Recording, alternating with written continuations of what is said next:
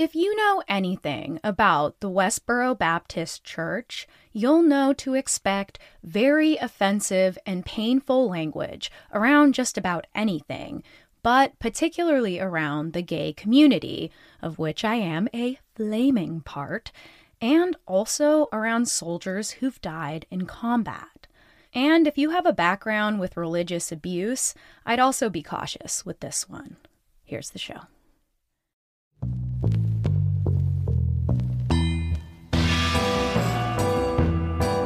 On this podcast, we explore fantastical thinking, moral panics, conspiracy theories, and urban legends, examine the forces that shape our culture, and tell the stories that create the realities we share, and sometimes the realities we don't.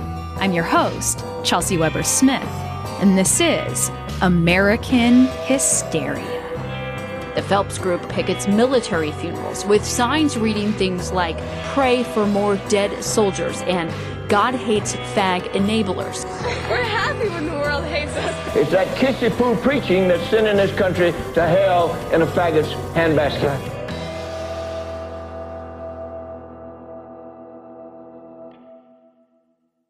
Live from Las Vegas at the Hard Rock Hotel and Casino, it's the Howard Stern Show. I'm on the set of Freaky Family Feud. This is going to be an interesting competition. You've heard them all week. They're very controversial. They're wearing their God Hates Fags.com t shirts. Which are not available in the gift shop. Let me talk to you, Megan. You're the daughter. How old are you, Megan? I am 18 years old. Megan is 18 years old. And Megan, you believe She's this a as well? 18. Yeah, I believe that God hates fags. And see, I was going to ask you, can you read? Because it says God hates fags, not I hate fags. We are preaching the message of the Bible, which is that you cannot live like the devil himself and expect to go to heaven when you die.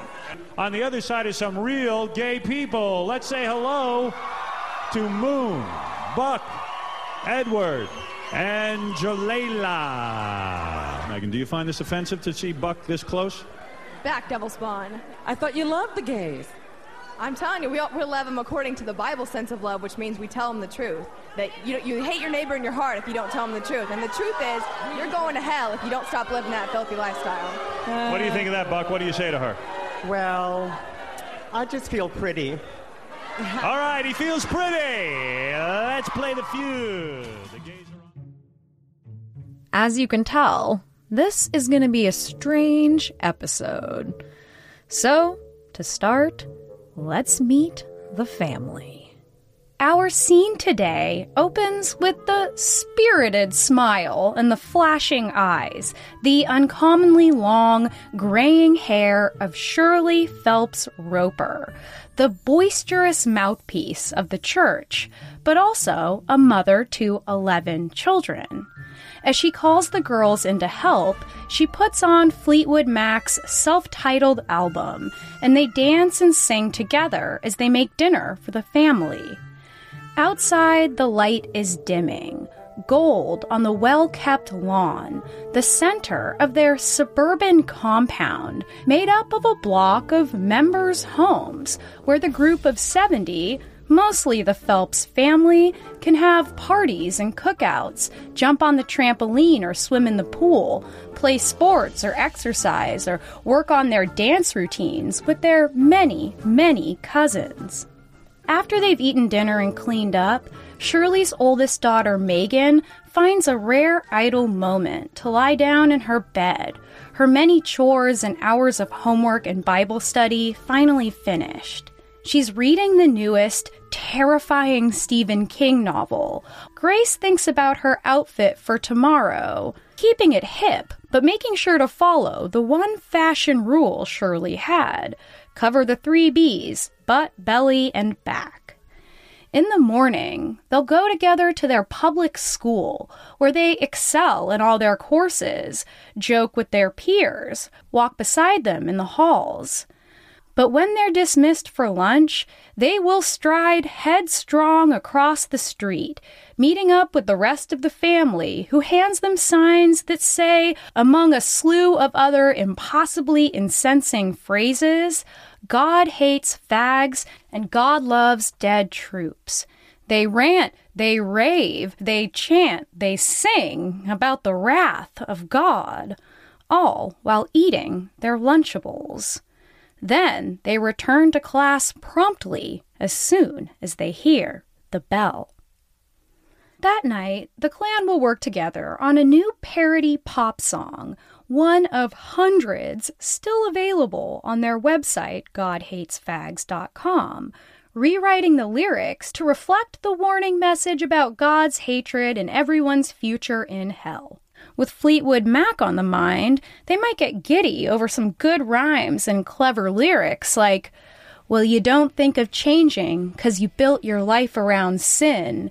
Your sin's getting bolder, God's killing your soldiers, hope's getting colder too. Yes, hope's getting colder too. But even though they have good taste in classic rock, the group also needs to keep the message fresh and relevant, like they did in the following cover of a Lady Gaga song.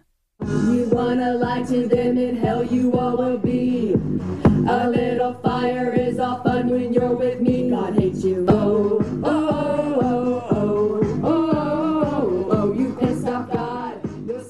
The coming years, dozens of Phelps family members, along with the paltry handful of dedicated outsiders accepted into their exclusive fold, will spend several days a week picketing anything and everything they felt was ungodly, which was, essentially, everything.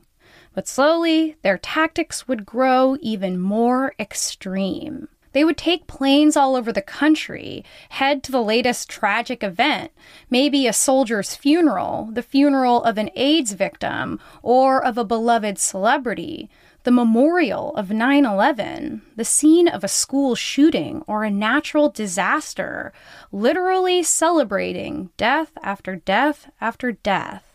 And then more plane rides for Shirley, Megan, Grace, or the others to LA or New York to the media event of the day that they say will allow them to spread their message that God hates everyone except, well, the Westboro Baptist Church.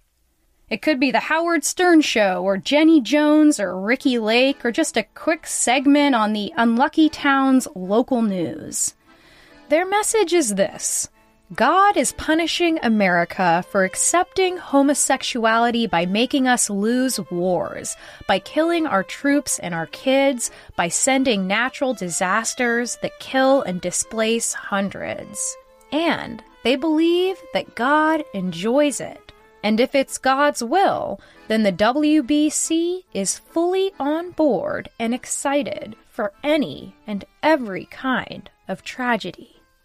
In a way, they were like little terrible Forrest Gumps appearing in the background of so many news stories over the last 30 years. The Matthew Shepard tragedy, the 9 11 memorial, Steve Jobs and Michael Jackson's funerals, memorials for the victims of the Boston Marathon bombings and the Orlando nightclub shooting, and at the scene of most every natural disaster. They were parodied in movies like But I'm a Cheerleader and Kevin Smith's Red State, and on shows like Saturday Night Live and True Blood, where the phrase God hates fangs is used in the opening credits. And of course, they were bestowed the mid 2000s honor of a brief portrayal on South Park. As much as we hated them, it seemed we couldn't get enough of them. Though we don't often think of them this way, the Westboro Baptist Church were pop culture icons. And as a well educated family full of lawyers with their own law firm, they knew how to safely taper their work under the banner of that good old First Amendment. The members of the Westboro Baptist Church are like the mean girls of the kingdom of Christ, and their burn book is long, snarky, quippy, and always petty. No one can escape their acidic, sadistic, adolescent bullying. The Pope is a lying whore. Mickey is a fag pimp. The city councilwoman is a Jezebelian, switch hitting whore. The DA is a fork tongued she devil, a dirt dumb, butt ugly, demon possessed vixen. Mr. Rogers is a sissy Pied Piper from hell. According to their current signs, available for printout online, here is a short list of things that are fags the Marines, Santa, the court, the flag, Catholics, Mormons, Jews, of course, Halloween, the media, the Oscars, school in general, the NBA, and America. Here are things for which the signs thank God. 9 11, an Ebola outbreak, dead shoppers, crashing markets, IEDs, and breast cancer. Because when it comes to the Westboro Baptist Church, the enemy is everyone else on earth. Anyone can be a fag. To get a general sense of Westboro's vibe, we can look at yet another pop honor bestowed upon them when their websites were hacked by the mysterious celebrity hacker group known as Anonymous, famous in the 2010s for their cyber attacks on government institutions and agencies, corporations, the Church of Scientology, the KKK, and ISIS. Shirley claimed the group had threatened to attack their websites, which they denied. But nonetheless, the church sent out this press release on official Westboro letterhead. It read, Open letter from the Westboro Baptist Servants of God to anonymous crybaby hackers. Bring it a puddle of pimple faced nerds organized under the cowardly banner of Anonymous claim that they plan to hack Westboro's websites. They mistakenly suppose because of pseudo success with ruined and doomed US government or financial websites that they can take on the servants of the living God. Bad miscalculation, girls! Anonymous is warring with God. Very stupid for little boys, claiming to be so smart foppish hackers, like all humans, must obey God. Obey or perish. Well, they weren't going to leave that alone, and so Anonymous did hack several of their sites live as Shirley spoke with a representative on a YouTube show. That pone, of course, went viral. Shirley, is it your belief that Anonymous cannot harm the Westboro websites in any way? Okay, now you need to listen to this answer carefully. Take notes, okay? No one, no source, no power can shut these words that are, as the scripture says, roaring out of Mount Zion. I mean, I'm talking to a little guy who's a Jew. You know that when the prophets go, the prophet go time is doomed America's blow time. Okay, so but uh, then anonymous, can you address that? I mean, aren't all of Shirley's websites down right now? yeah, right now, um, GodHatesFags.com is down. Your pastor is a whore.com is down. Uh, WestboroBaptistChurch.com is down. AmericaIsDoomed.com is down. The Westboro signs didn't stay long as a fiery crowd burst. Less than 10 minutes after arriving, the Kansas church was gone, throwing whatever they could inside vans as police fought to keep everyone in check.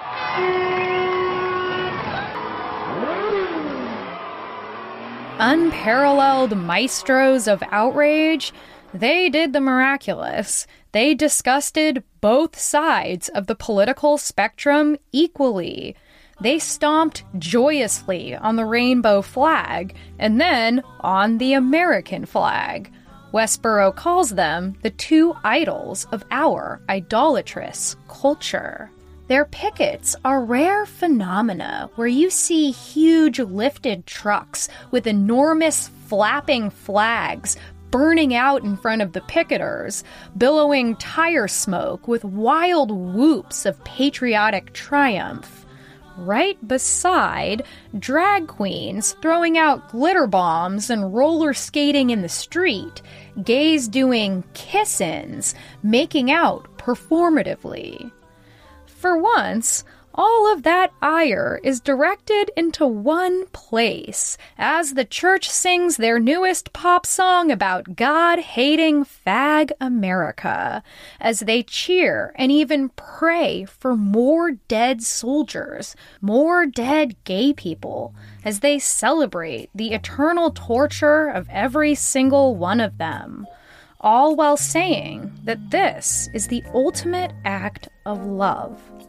They were America's cartoonish supervillains, uncomplicated in their evil, easy to hate no matter who you were. Because who could ever side with them? They made it impossible. And that was kind of the point. The most famous figures of the Christian and political right often held them up as an example of the bad kind of Christians, the hateful kind. And that was fine by them because they'd end up picketing Jerry Falwell's funeral too. We're happy when the world hates us because yeah. the Bible says that they're, how they're supposed to treat us. Jesus Christ says they hated me, they're going to hate you. That's exactly what that's exactly what ought to happen if you're actually serving God. And it's a testament that we're doing what's right and that everybody else is not. And, and they hate God and they're going hell. The end. The members of this church believe that they alone are doing the right thing by the Lord and by their neighbors because they are telling the truth of the Bible. They are laying it out bare and brutal. They believe this to be the act of ultimate love. Really, the only act of love there is. As incomprehensible as it is to us, these people have believed that they alone are doing the right thing by the Lord and by their neighbors, and that all of this is an act of ultimate love. In fact, everything they do, they do for the love of God, which includes excommunicating members they believe fall short of the standards of the only one true church of the Lord Jesus Christ, sometimes their own siblings, sometimes their own children, who they never speak to again. The parents of the church have been described as loving, attentive, and respectful, as well as extremely mentally and physically abusive at the slightest provocation. And this generational trauma has been handed down again and again. But at the epicenter of everything is a man known affectionately as Gramps, who struck me most of all as a sort of haunted scarecrow come to life. He's also been described by the family as both soft and loving and terrifyingly violent and cruel. A man, it seems, who made himself in the image of the very abusive God he followed, loving only those who followed his word perfectly, only loving his elect. On today's show, you'll meet a man who wants to wipe out the entire homosexual community and believes that gays are worthy of death. He's on a crusade against gays. I'm a Bible preacher, remember, 46 years. I'm well I aware. use Bible words, and I cite you Amos 4.11. I've overthrown some of you as God overthrew Sodom and Gomorrah, and you were as a faggot plucked from the burning. Same thing in Zechariah 3.2. It is an elegant metaphor that describes these creatures the way God intended them to be elegant described. Elegant metaphor. Anybody want to comment on that? yeah, stand up. But, as is often the case, it wasn't always this way. More after this. You ever notice how finding time and energy to do the most basic human necessity, eat literal food, has become just another exhausting task jammed into our increasingly inhuman schedules?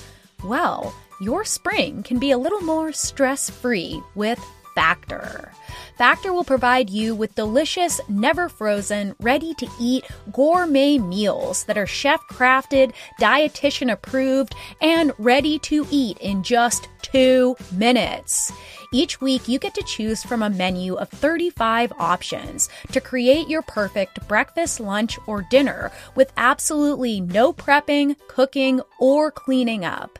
And Factor makes sure you get exactly what you want. You can tailor deliveries to your schedule and customize how many meals you want each and every week, and you can pause anytime. So just head to factormeals.com slash American Hysteria 50 and use code American Hysteria 50 to get 50% off your first box plus 20% off your next box. That's code American Hysteria 50 at factormeals.com slash American Hysteria 50 to get 50% off your first box plus 20% off your next box while your subscription is active. Check out Factor today.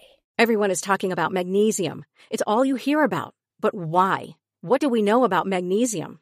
Well, magnesium is the number one mineral that 75% of Americans are deficient in. If you are a woman over 35, magnesium will help you rediscover balance, energy, and vitality. Magnesium supports more than 300 enzymatic reactions in your body, including those involved in hormonal balance. From functional medicine doctors to mental well-being and female hormone experts, we all know that magnesium is the one mineral to improve all aspects of well-being and health. But which one?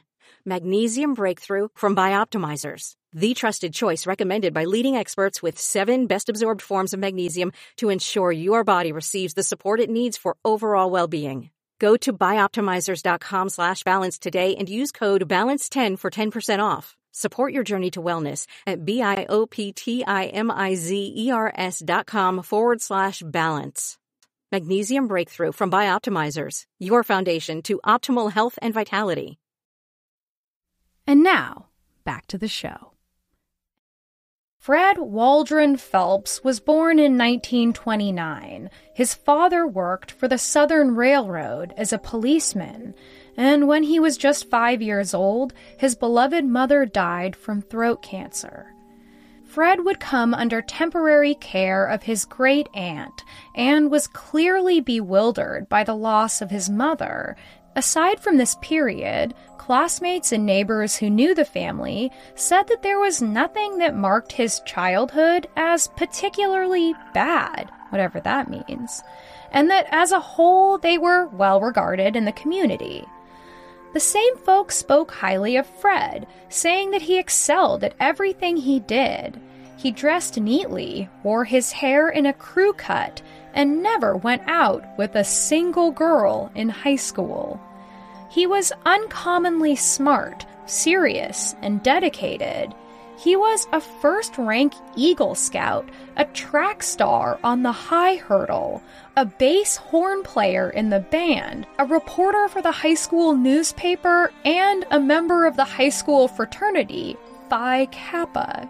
He was also the president of the Young People's Department of the Central United Methodist Church, with the American Legion officially recognizing his superior courage, leadership, scholarship, and service. He won more honors for his leadership during his time as a member of the Mississippi Junior State Guard. He was also a literal boxing champion, winning state two years in a row, with the local newspaper writing fondly about their prediction that he would soon be knocking men out at Madison Square Garden. Fred was a teenage Golden Gloves boxer. But all that aside, he had a singular vision. He knew what he was going to do with his life.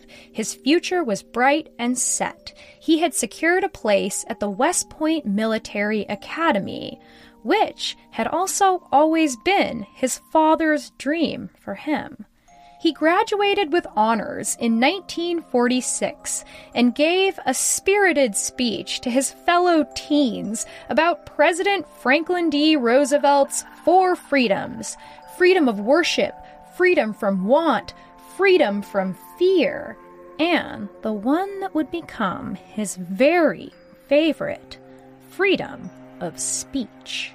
There was little doubt that Fred would be a massive success in whatever field he chose, but no one saw his werewolfish transformation coming. No one could have known where that tireless, voracious, laser focused energy would finally land. That summer, after graduation, Fred was just 16, and he and his best friend John were living it up as much as Fred could live it up, going to the movies together and participating in Methodist church activities, maybe in my imagination, tentatively holding hands once. One sunny day, the two young chums found themselves walking into a flamboyant, fiery tent revival with an old school preacher who held no punches. Whatever that preacher said, whatever the exact magic moment was, is hard to tell from Fred's vague descriptions. But regardless, this was the moment that changed everything. A bright, thunderous crack down the center of his life. Fred showed the same vim and vigor he always had, and, much to his father's disappointment, would be an ordained Baptist minister by the very next year.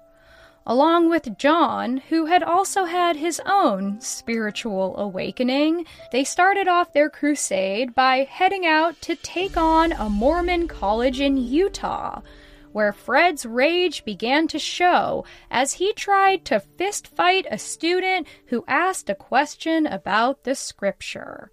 After transferring from Bob Jones University to John Muir College, he soon became the most annoying man on campus, walking up to groups of students eating lunch to yell in protest about sins committed by students and teachers, promiscuous petting, evil language, profanity, cheating, teachers' filthy jokes in classrooms, and panderings to the lusts of the flesh. He was told by the principal to leave campus if he could not stop harassing students, and so, in a style he would mimic all his life, he walked across that public street, held up his signs, and just yelled louder. His family watched as he suddenly became a raving fanatic, an actual street preacher who would soon cut off all contact with the life he had known. But this raving fanatic was still Fred Phelps, still meticulous and organized and determined to a terrifying degree.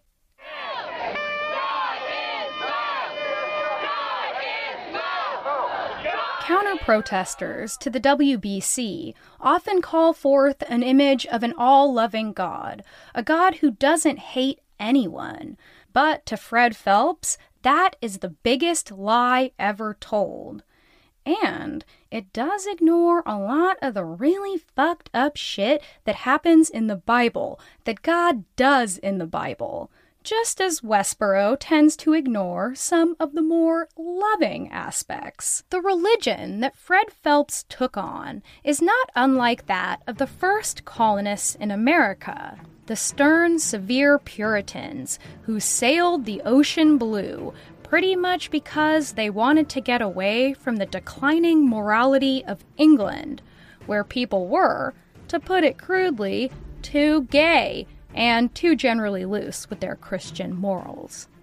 The Puritans were Calvinists, those who followed the writings of theologian John Calvin, who during the Protestant Reformation challenged the corrupted power of the Catholic Church.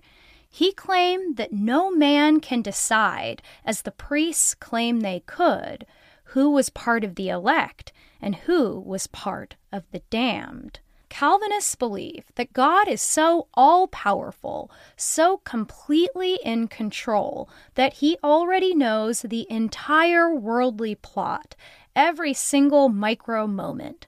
Everything was predetermined even before Adam and Eve appeared in the Garden of Eden. Add on to that the concept of predestination, the assurance that God has already decided who's going to heaven and who is not. And there's nothing, nothing, anyone can do about that decision. It was all up to the ancient whims of the Lord. According as he hath chosen us in him before the foundation of the world, that we should be holy and without blame before him in love, having predestinated us unto the adoption of children by Jesus Christ to himself, according to the good pleasure of his will. It's a strange doctrine, one that logically would lead a person to do whatever the fuck they want, since behavior essentially does not matter. But here's the catch expressions of piety and submission to God and his demands are seen as evidence of election, meaning the more dedicated the person is to the direct demands of God, the more likely it is that they are one of the elect because they are acting like it. They're faking it till they make it. But still, lest anyone ever rest, no human can truly be confident that they are chosen. No human should be confident, lest they challenge the all knowing authority of their fearful master. In Megan Phelps Roper's memoir Unfollow, she talks about her mother relaying a particular story in the Bible. It's told by Paul in Romans 9, the story of fraternal twins Jacob and Esau.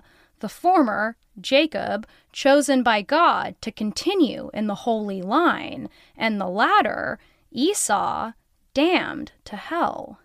God did this, quote, though they were not yet born and had done nothing either good or bad, in order that God's purpose of election might continue, not because of works, but because of him who calls. Megan asks her mom why God would do something like that. Shirley answers this important inquiry by asking Megan and Grace to look down at their Barbies and imagine how funny it would be if the dolls suddenly addressed them, asking them why they chose to dress them the way they did. She laughed and laughed, and it became a running bit for the always zany Shirley Phelps Roper. So this God sucks so far, right? Well, not to Calvinists, because they believe humans are depraved, evil at birth, undeserving of any love at all. The fact that God would save those few whom He'd chosen was proof that He was loving and merciful and good, because the fact that He would save anyone at all is an extension of some kind of ultimate perfect grace and mercy.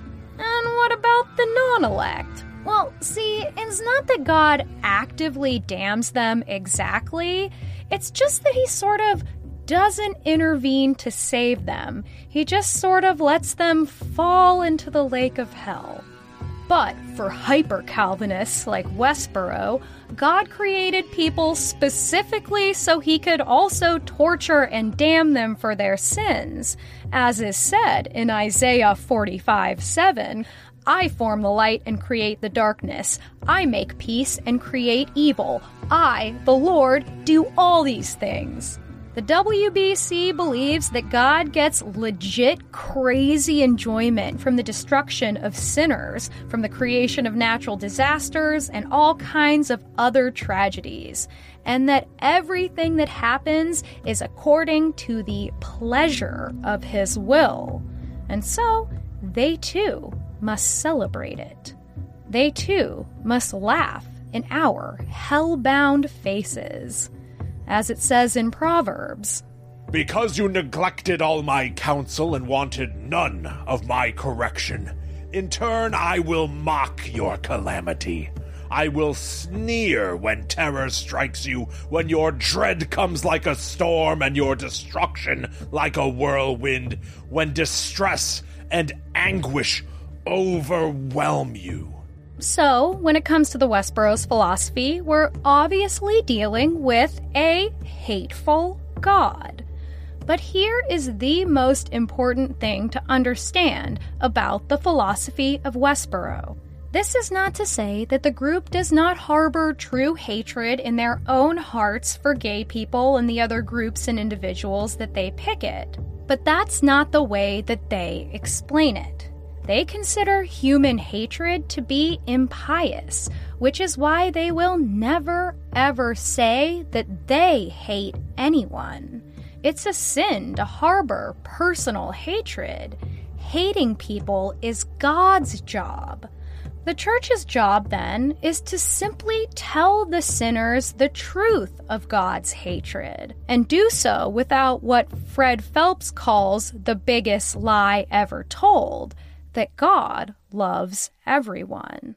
Don't you have any compassion for the family members Got a are lot of, grieving? compa- a lot of compassion, and I want them to go to heaven. And somebody's got to tell them they're not going to heaven if they keep living that filthy lifestyle. And there's a verse that applies on some have compassion, making a difference. Others say by terrifying them, pulling them from the fire, hating even the garments spotted by the flesh. It's that kissy poo preaching that's sending this country to hell in a faggot's handbasket. But the WBC is not looking for new members. Virtually no one lives up to their standards, and very few are admitted into their folds. Seeing as they believe themselves to be the one true church following the Word of God, they're not exactly trying to change hearts. They're mostly out there saying, Don't say we didn't warn you. And then, at hundreds of funerals, I told you so. And there you go. With all this bullshit backing him up, Fred took the liberty to become an absolute fucking insufferable asshole. But first, he would do some good. More after this. Friends, hello. I'm Mike Rugnetta, the host of Never Post, a new and independent news podcast about and for the internet. In addition to bringing you the latest in current events, we try to figure out why the internet and the world because of the internet is the way it is.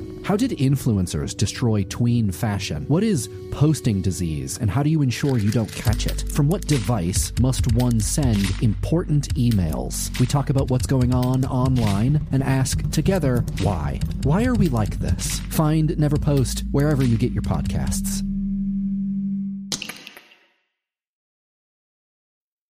And now, back to the show. By May 1954, Fred was married to a woman named Margie and had just taken a job as a pastor of a new church opening in Topeka, Kansas.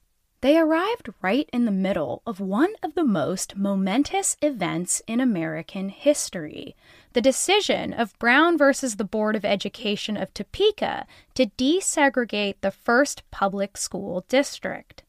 After graduating law school in 1964 and starting the Phelps Chartered Law Firm, he would begin a long career as an attorney, primarily in favor of civil rights for black Americans, taking on cases that other white attorneys would not.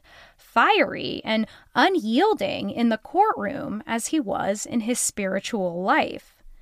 His most influential case came in 1973 when he represented 10 year old Evelyn Johnson in a legal battle against the Topeka Board of Education, arguing that officials at the local, state, and federal level were still in violation of the ruling that had come two decades prior. Fred Phelps alleged that regardless of the facade of equality, the schools were anything but equal, and the schools on the east side of the city, where low income and minority students made up most of the population, received far less funding and thus did not provide Evelyn with her promised education. The case received national attention, and the pressure led the Topeka board to immediately implement new practices to fix these problems. Now, this may be as surprising to you as it was to me, as I took one look at them and made my assumptions. Many family members say that he was genuine in his work, in his hatred for racism, which he railed against in his sermons, too. Other family members say he was an opportunist who tried to make a buck off his black clients. But regardless of his intention, by the 1980s, he would be honored by the Greater Kansas City chapter of Blacks in Government and the Bonner Springs branch of the NAACP. But Fred was prone to hot headedness, to revenge, to lengthy squabbles in court, to questionable uses of client funds by 1989, after a series of malpractice accusations, including slandering judges, Fred would be disbarred and agree to stop practicing at both the state and federal level. Without his legal work, he was left without a mission, and, as we know, Fred desperately needed a crusade. And now, with 13 children and 52 grandchildren, he had himself a little army of God. On a whole, the American nation has given itself over to the fag agenda of accepting that vile sin of sodomy. If we are right, then all you guys that are fags and not preaching the word of God are going to hell. In 1991, just two years after he was disbarred, Fred claimed that when he and his grandson were biking through Gage Park, a man came out of the woods and propositioned the child.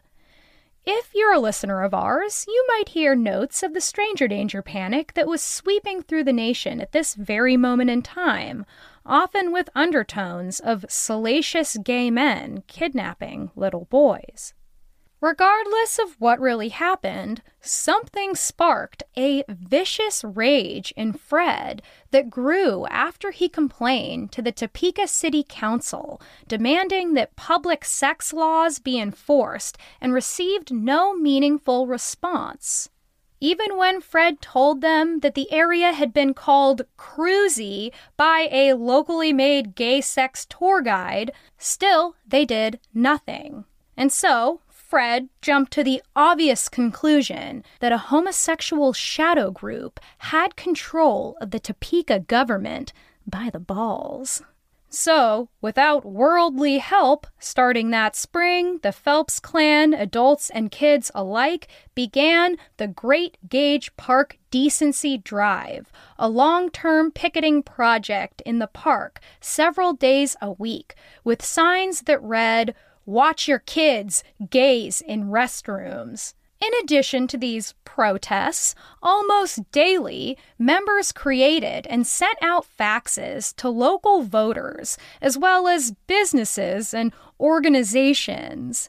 These memos were printed with extremely offensive cartoons and ever more creative slurs, but also included slanderous accusations meant to decimate the reputation of whoever Fred was mad at that week. As you might imagine, these faxes had a favorite theme gay sex and who was having it. Here's a hint if you crossed the WBC, you were having a lot of it.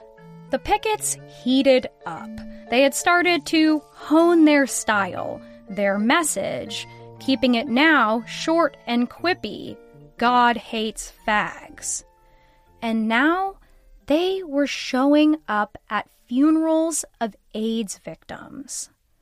They gained national notoriety when they picketed the funeral of Matthew Shepard, the openly gay young man who was violently murdered in 1998, a tragedy so horrifying it finally generated conversation around gay issues largely ignored and repressed throughout the AIDS era silence. But Westboro didn't stop there. They also created a perpetual online memorial for the 20 year old man, complete with a picture of Matthew burning in hell and screaming that Westboro had been right, and to heed their warnings. As you might imagine, this generated a lot of outrage. But still, the WBC had yet to go completely mainstream. In order to do that, they would have to offend a much more popular sensibility. God no longer keeps America safe. America's doomed, getting the pants beat off of us in Iraq and Afghanistan. God is now America's terrorist. That's who Bush is fighting. That's the terrorist that he best be afraid of. You tweaked his nose, you jackass. It's almost 18 months now, and the siege has got people eating their babies and their small children and each other. You're gonna eat your babies!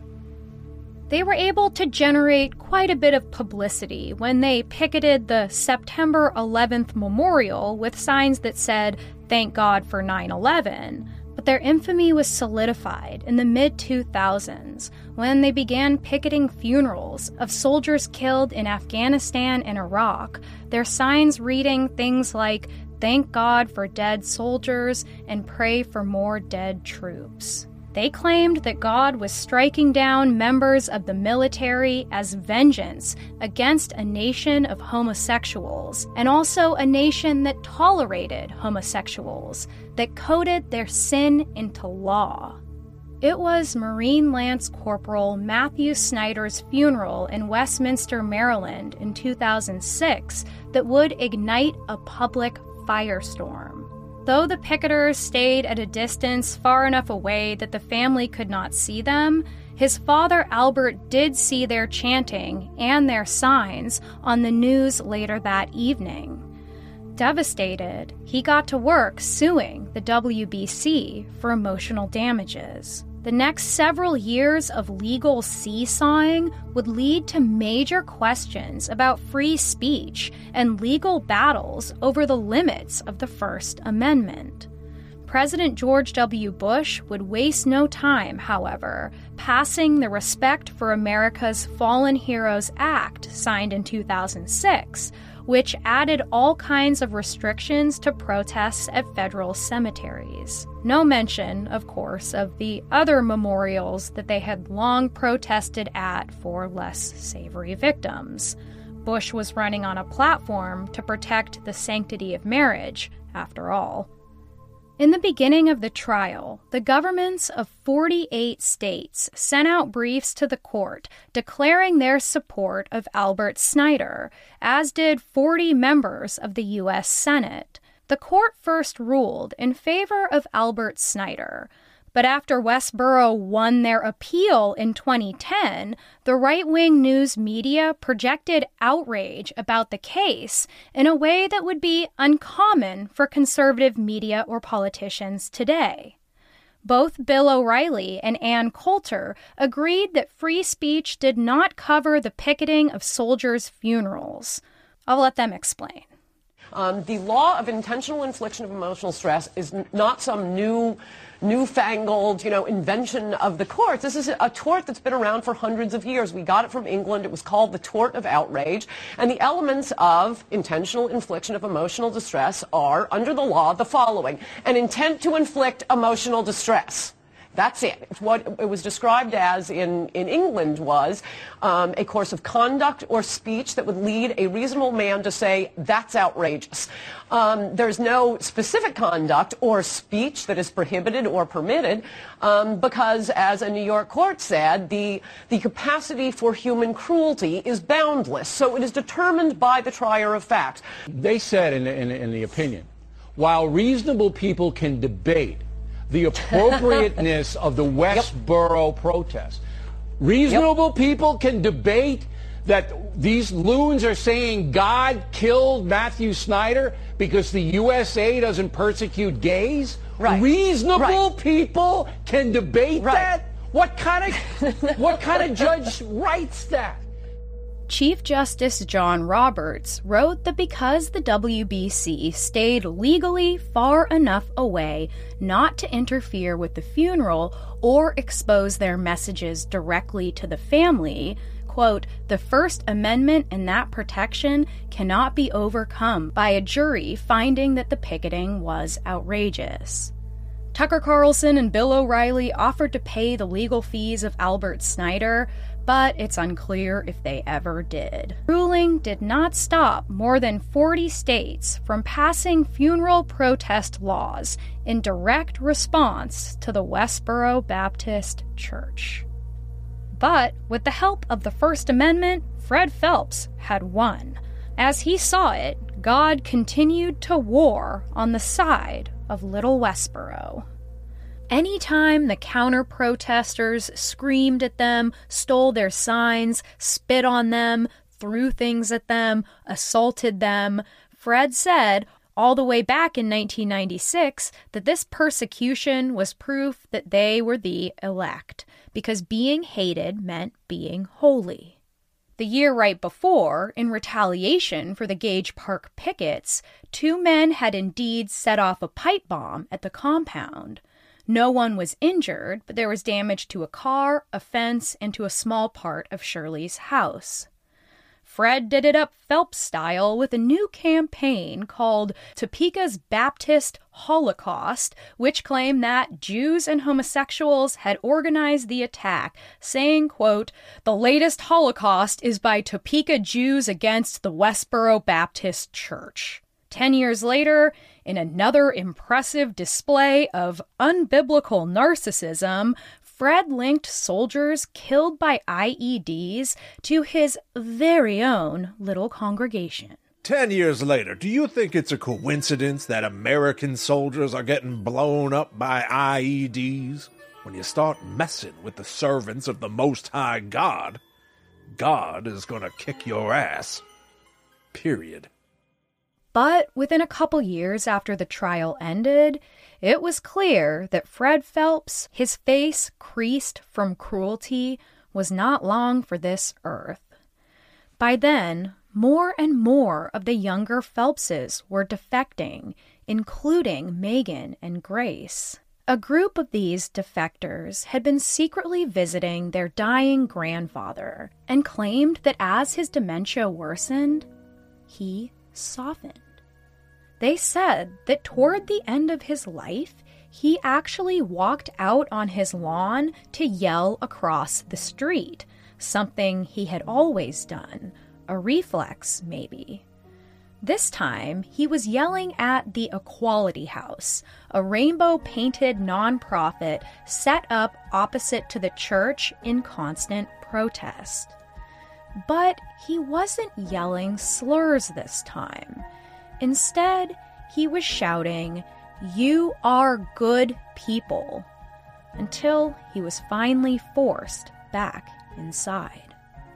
It's impossible to know if this picturesque ending is the truth, if Fred Phelps actually had a legitimate change of heart, if he indeed undid whatever happened to him that strange day in that revival tent when he was just 16. But we do know that not long after he started displaying new signs of human compassion, he was excommunicated from his own church, banned from the compound and family he built, left to die alone in a hospice center. The WBC even refused to have a funeral for him, saying without a second thought that under no circumstances did they worship the dead. Perhaps they knew how many would come to picket his funeral, and maybe, deep down, they were worried it would break their hearts. It had turned out that God had not chosen Fred, that Fred had not been a singular messenger of God, but actually an Esau, just like Megan and just like Grace. Those that remain now, including Shirley, this church of alleged Jacobs, has outlived its leader and is still active today, though more than 20 members have left and now look back in horror at the things they believed they were doing in the name of God, of love. But we'll talk more about all of that next week. Though the Westboro Baptist Church seemed to have perfected the tactic, outrage has always been a great trade to traffic in, and outrage in the name of God well, that's a gold mine. But weirdly, the WBC never solicited outside donations, never tried to get rich off of their hellish fear mongering. That would have been a grave sin. The same can't be said, though, for many of our most famous evangelical figures of the last century that we covered in our televangelists episode. Some even worked tirelessly, yet quietly, throughout the 1970s and 80s to fight the IRS, who refused to continue to allow their colleges to be tax exempt if they refused to comply with racial integration laws. We can see this laid plain in the policies of Bob Jones University, who would ban interracial dating until the year 2000. This attitude, long burned into the institution, was even too much for fucking Fred Phelps, who always claimed he left Bob Jones for its racist policies, similar to those he would fight in court during his legal career. Battles over whether the laws should be changed to allow gay people to serve in the military had been sparked across the board when in 1993 the Clinton administration passed Don't Ask, Don't Tell, which meant, as a homosexual, you wouldn't get kicked out or harassed unless you came out of the closet. That was real. Outrage, disgust, shock, followed, with Bryan Fischer of the Conservative American Family Association warning that, quote, if open homosexuals are allowed into the United States military, the Taliban won't need to plant dirty needles to infect our soldiers with HIV. Our own soldiers will take care of that for them. If we connect the dots here, the inescapable conclusion is that gay sex is a form of domestic terrorism. Gay people have long been presented as a grave threat to national security, including during the Cold War, a threat to the military bonds of trust, and most of all, as many people have pointed out, a grave threat to the sovereign American right not to be ogled in the showers, because after all, I don't want gay guys hitting on me. Wait, what do you, what do you mean you're not attracted to me? You don't you don't think I look good? But it's bigger than all that. It is biblical. The idea that God punishes those who disobey him by making their armies lose battles, by killing their troops, by striking down their nation, as he did many times throughout the Bible. Or, as Jerry Falwell put it, quote, Forces which have attempted to secularize America have removed our nation from its relationship with Christ on which it was founded. I therefore believe that this created an environment which possibly has caused God to lift the veil of protection, which has allowed no one to attack America on our soil since 1812. In still more familiar rhetoric, conservative shock jock and the recipient of the 2020 Presidential Medal of Freedom, Rush Limbaugh, had a regular segment in the 90s called AIDS Update, in which he read the names of gay and bisexual men who had recently died from the disease, while playing horns and bells, all introduced by Dionne Warwick's song I'll never love this way again. Rush Limbaugh, the recipient of the Presidential Medal of Freedom, would go as far as to say that these disrespectful, militant homosexuals deserved their fate. Falwell went as far as to say that, quote, AIDS is not just God's punishment for homosexuals, it is God's punishment for the society that tolerates homosexuals. In 1980, Bob Jones III would say it might not be a bad idea to reinstate the stoning to death of homosexuals. In 1997, Ellen DeGeneres was personally victimized by Jerry Falwell when he had his own quippy mean girl moment, writing her name in his burn book of sermons as Ellen DeGenerate. The messaging of the Westboro Baptist Church is dangerous, ugly, ridiculous, to be sure. But in essence, these sentiments are not that different from the ones presented by some of the most powerful figures of the fundamentalist and political right. The WBC just took it all to its logical extreme, turned it all up to 11. They said the quiet part out loud. I think that's the real danger of these tiny extremist groups. It's how their ideas and their words move the goalpost farther and farther away, allowing in more and more extreme ideas and speech that don't seem quite so extreme in comparison. And so they became a convenient sleight of hand for those hoping to push a more extreme Christian social agenda, a many headed monster to measure one's own piety, one's own goodness against, a place to aim performative disgust, a chance to posture as more loving and forgiving, not fueled by vile hatred like them, far more willing to shell out doses of God's loving grace for a small donation, that is. The Westboro Baptist Church, too, measured themselves against evil homosexuals that were responsible for the end of the world. Much of American cultural division in 2022 also feels like this, don't you think? Except the left and the right are rarely united in outrage anymore.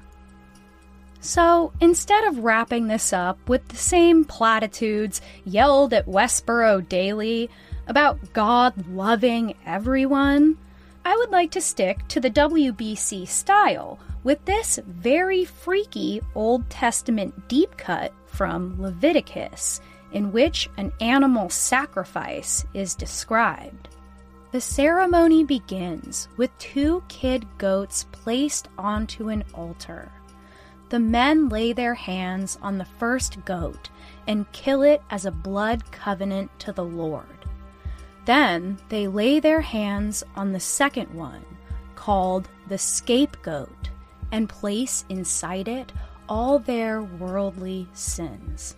The scapegoat is then released to run into the surrounding wilderness, taking all their wrongdoing with it, leaving them clean and pure.